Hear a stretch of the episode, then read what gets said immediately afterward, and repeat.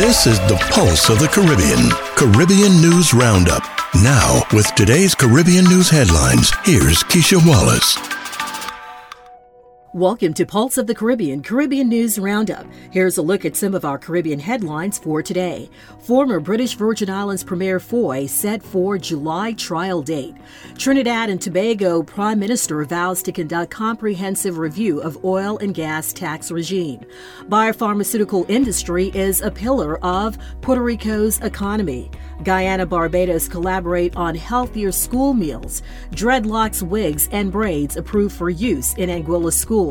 And Sandals Resort investment to boost St. Lucia's tourism. These and other stories on today's Pulse of the Caribbean Caribbean News Roundup for Wednesday, June 1st. We start our report today in the British Virgin Islands. British Virgin Islands News reports that following his bail offer and new conditions being attached to his pre-trial release, a July trial date has been set for former Premier of the British Virgin Islands, Andrew Fahie. According to a recent court filing, the former Premier will face a jury trial on July 18 before Judge Kathleen Williams. Oleanvine Maynard, the former BVI Ports Director, is also expected to face trial on the same date as well. As of last week, the report states that Oleanvine's son Kadeem had been awaiting extradition from Puerto Rico to Miami after first being arrested in neighboring St. Thomas, United States Virgin Islands several weeks ago. A standing order for criminal discovery has also been filed in the matter. The attorneys involved in the case are expected to immediately reveal any newly discovered information or other material within the scope of local laws. Fahie was arrested on April 28 after a month long sting operation by the U.S. Drug Enforcement Administration. He recently pleaded not guilty to charges of conspiring to launder money and import cocaine into the United States. If convicted, Fahie, along with Maynard and her son Kadeem, face up to life imprisonment. Kaieteur News reports that as Guyana maintains its loyalty to the 2016 production sharing agreement that secures 2% royalty from ExxonMobil Guyana and its partners, its CARICOM sister Trinidad and Tobago is moving in an entirely different direction. Like the United States of America, Canada, and the United Kingdom, which all increased their royalty rates and slapped companies with a windfall tax, Trinidad and Tobago has announced announced that it will be pursuing a comprehensive review of its oil and gas tax regime. On Tuesday's opening of Trinidad and Tobago's Energy Conference, Trinidad and Tobago Prime Minister Dr. Keith Rowley categorically stated that he will be going after better petroleum profits tax, supplemental petroleum tax, and better royalty rates, which will be applied to all onshore, shallow water, and deep water projects. He said, unrealized potential is of no value to anyone, not to the source owners that are the people of Trinidad and Tobago, or to interested investors if that source remains out of reach, undeveloped, or unexploited. Accordingly, government has been in dialogue with upstream companies to expedite final investment decisions for known reserves. Dr. Rowley continued as regard potential and undeveloped resources, the government has been soliciting proposals from upstream operators on the incentives required to stimulate activity for the exploitation of these resources. To that end, the Ministry of Finance, in collaboration with the Ministry of Energy and Energy Industries, is conducting a comprehensive review of the country's oil and gas taxation regime to ensure Trinidad and Tobago remains an international internationally competitive hydrocarbon province. News is My Business reports that eight of the world's top 15 biopharmaceutical companies operate in Puerto Rico, and four of the world's top prescription drug products are currently produced there. The economic activity of the biopharmaceutical industry is reflected in multiple areas with jobs, tax payments, patents, and investments in the community, and educational programs, among others, reported the Pharmaceutical Industry Association of Puerto Rico. With 10 billion in accumulated capital, 500 million a year in maintenance of this infrastructure, a payroll of over 1.400 billion a year. This translates to more than 87,400 direct and indirect jobs, an average salary of $80,000 a year direct jobs, and a contribution of more than 3 billion in contributions to the government of Puerto Rico. According to the report, Puerto Rico meets the highest world class quality advanced technology and distributes medicines to more than 100 countries around the world. 75% of the industry employees have a college degree, and many have received their education and training in Puerto Rico. The biopharmaceutical industry invests more than 3 million annually in communities. Employees offer thousands of hours of volunteer work and support. Non nonprofit organizations such as the United Way of Puerto Rico.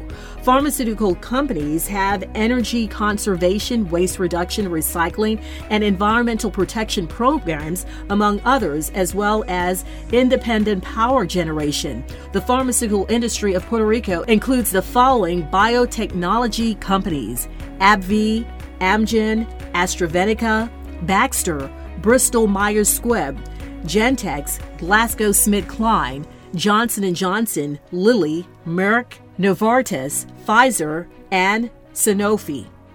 The Anguillian reports that Afro Anguillian students will no longer be penalized by their schools for wearing hairstyles like dreadlocks, braids, and cornrows. Anguilla's Ministry of Education has updated its comprehensive school national code of discipline and dress. The new hair codes includes braids, locks, twists, weaves, wigs, cornrows, and other extensions may be worn by girls, but if they pass shoulder length must be tied up.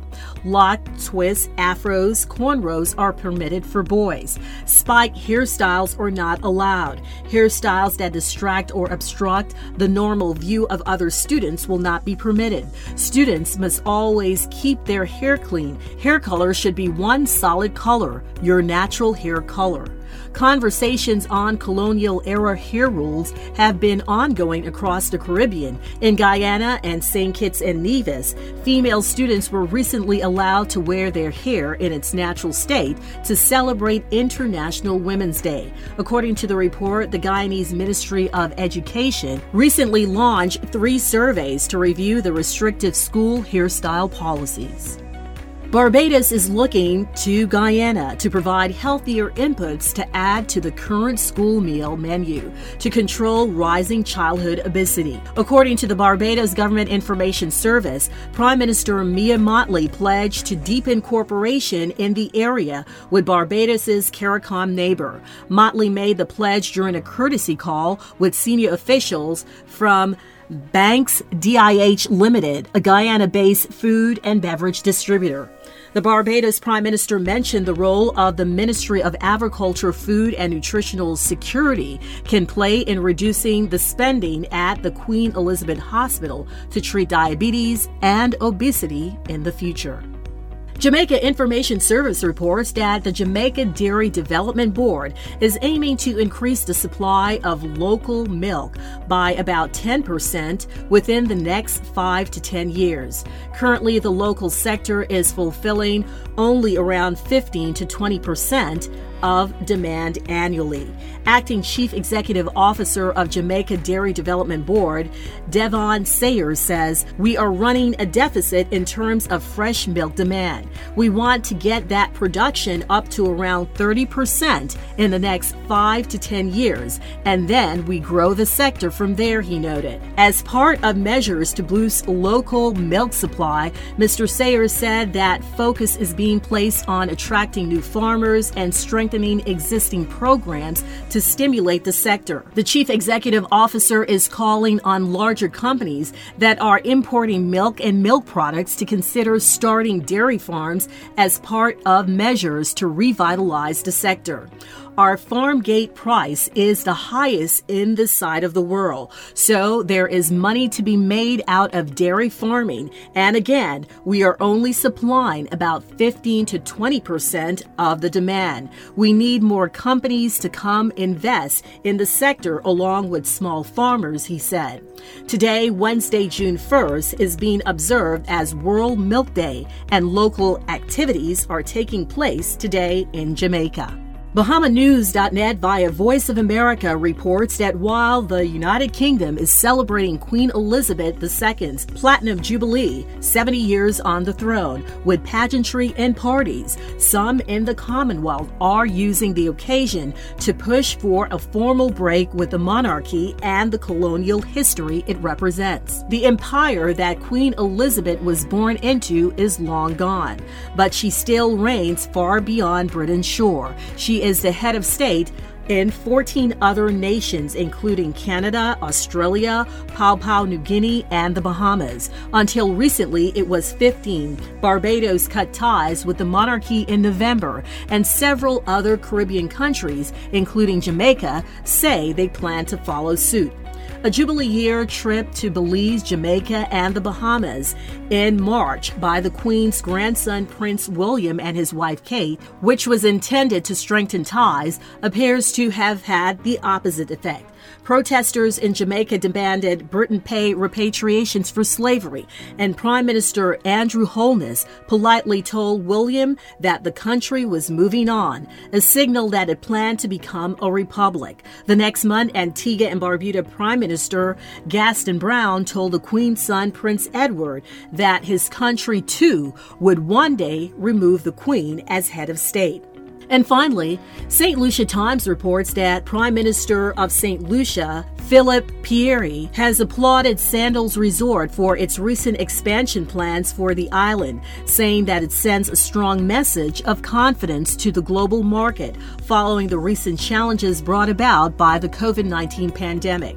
Sandals Executive Chairman Adam Stewart recently revealed that the resort's company will be adding 25 stunning new rooms at Sandals Halcyon Beach. An even more ambitious expansion will be on the way at Sandals Regency La Toc. Later phases will include additional spa facilities, new suite categories, and a reimagination of the golf course offerings. The Sandals Group CEO shared that the new project will add over 350 construction and tradesmen jobs, and upon completion, will create 120 permanent jobs.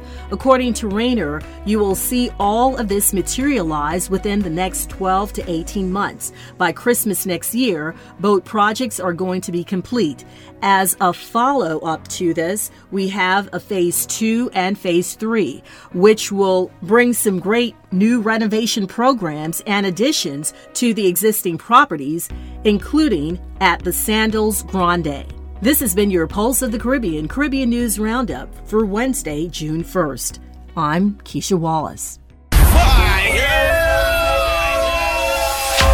For more Caribbean news stories and information, visit us online at pulseofthecaribbean.com.